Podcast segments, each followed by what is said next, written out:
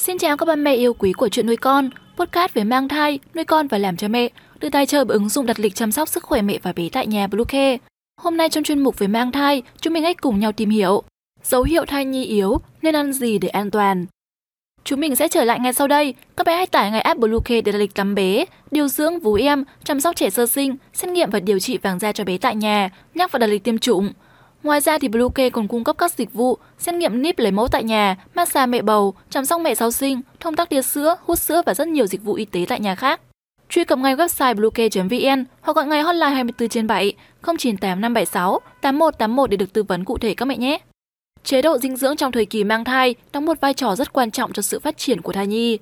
Thai yếu có thể là do nhiều nguyên nhân gây ra, một trong số đó là chế độ dinh dưỡng. Nếu tình trạng thai yếu không được điều chỉnh kịp thời, có thể gây ra những ảnh hưởng vô cùng nghiêm trọng. Vậy thai yếu nên ăn gì? Ba mẹ nhớ bấm theo dõi trang và đừng bỏ qua video này nhé.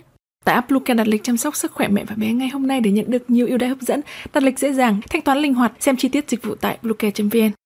1. Biểu hiện của tình trạng thai yếu Các mẹ thân mến, mỗi bào thai đều trải qua nhiều giai đoạn phát triển và ở mỗi giai đoạn đều sẽ có những cột mốc đáng nhớ. Lần đầu tiên nghe thấy nhịp tim thai chính là một trong những mốc quan trọng đó. Khi phôi thai ở tuần thứ 5 đến 6 của thai kỳ, trái tim sẽ bắt đầu đập khoảng 80 đến 85 nhịp mỗi phút, đồng nhất với nhịp tim của người mẹ. Và trong suốt một tháng đầu tiên, tần suất đập của nhịp tim sẽ tăng lên khoảng 3 nhịp mỗi phút trên một ngày. Vì thế, việc đếm nhịp tim là cách giúp bác sĩ xác định tuổi thai khi siêu âm. Mức độ phát triển của tim kể từ khi nghe thấy nhịp tim của thai nhi cụ thể như sau. Ở tuần thứ 5, tim bắt đầu đập và có thể được phát hiện qua siêu âm thai. Tuần thứ 6, ống tim cơ bản đã tạo thành hình chữ S và tạo ra khu vực cho tâm thất. Sang đến tuần thứ 7, tâm thất và tâm nhĩ bắt đầu tách rời để phát triển. Tuần thứ 8, các van giữa tâm nhĩ và tâm thất của tim hình thành. Sang đến tuần thứ 9 và tuần thứ 10, động mạch chủ và tĩnh mạch phổi hình thành. Và tuần thứ 10 cũng là tuần tim thai phát triển đầy đủ nhất. Từ tuần thứ 9 của thai kỳ trở đi, trung bình tim thai sẽ đập khoảng 175 nhịp trên một phút.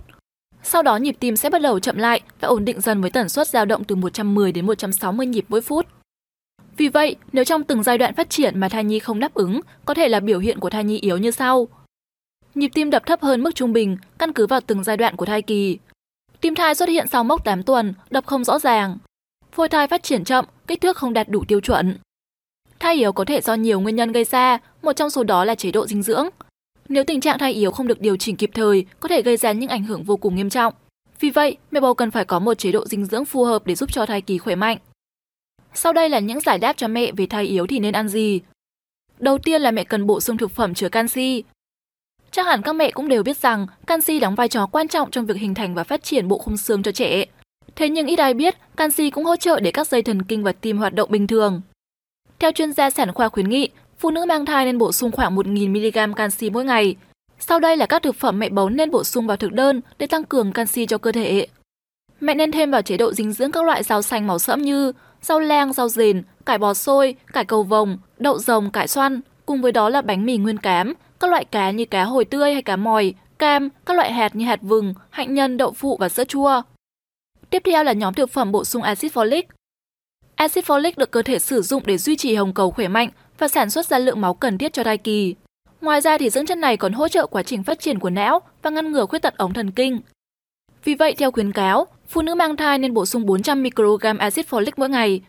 Các thực phẩm giàu axit folic mà mẹ bầu có thể thêm vào thực đơn dinh dưỡng bao gồm đậu lăng, đậu tây, các loại rau lá xanh như đã nêu ở trên, xà lách, cải xoăn và bông cải xanh, trái cây họ cam quýt, các loại hạt và đậu. Thứ ba là nhóm thực phẩm bổ sung protein. Protein là chất dinh dưỡng cần thiết để xây dựng và phát triển nhiều cơ quan trong cơ thể của trẻ như não, cơ và máu. Mẹ bầu cần bổ sung lượng protein tùy thuộc vào trọng lượng của cơ thể. Ví dụ như mẹ bầu cân nặng khoảng 68 kg sẽ cần khoảng 75 g protein mỗi ngày. Một số thực phẩm giàu protein bao gồm hải sản, thịt heo, thịt bò và thịt da cầm, trứng, đậu Hà Lan, các sản phẩm từ đậu nành. Ngoài việc bổ sung các chất dinh dưỡng cần thiết, thì việc tránh các loại thực phẩm có hại có thể giúp phòng ngừa và cải thiện sức khỏe của thai nhi. Vì vậy, một số thói quen ăn uống mà mẹ bầu cần thay đổi như sau.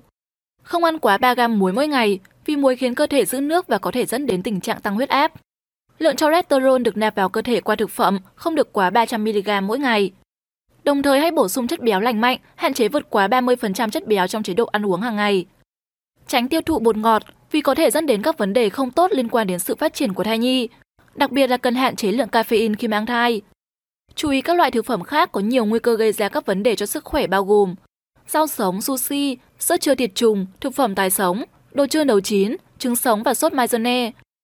Bên cạnh đó, khi thai phụ tập thể dục thường xuyên, khoảng 30 phút mỗi lần và tập 3 lần trên một tuần, thai nhi sẽ có nhịp tim thấp hơn và sự thay đổi nhịp tim lớn hơn so với những mẹ bầu không tập thể dục. Đây đều là biểu hiện của nhịp tim thai phát triển bình thường. Một số bộ môn mẹ bầu có thể tham khảo như đi bộ, tập thể dục nhịp điệu với các động tác nhẹ nhàng và đạp xe trên máy đạp xe đạp. Đồng thời cần tránh vận động mạnh để không ảnh hưởng tới thai nhi các mẹ nhé. Và trên đây là những chia sẻ về thai nhi yếu thì nên ăn gì để an toàn. Hy vọng sẽ đem đến những thông tin hữu ích. Postcard hôm nay xin được khép lại tại đây. Chúc mẹ sẽ có một ngày thật vui vẻ. Xin chào và hẹn gặp lại.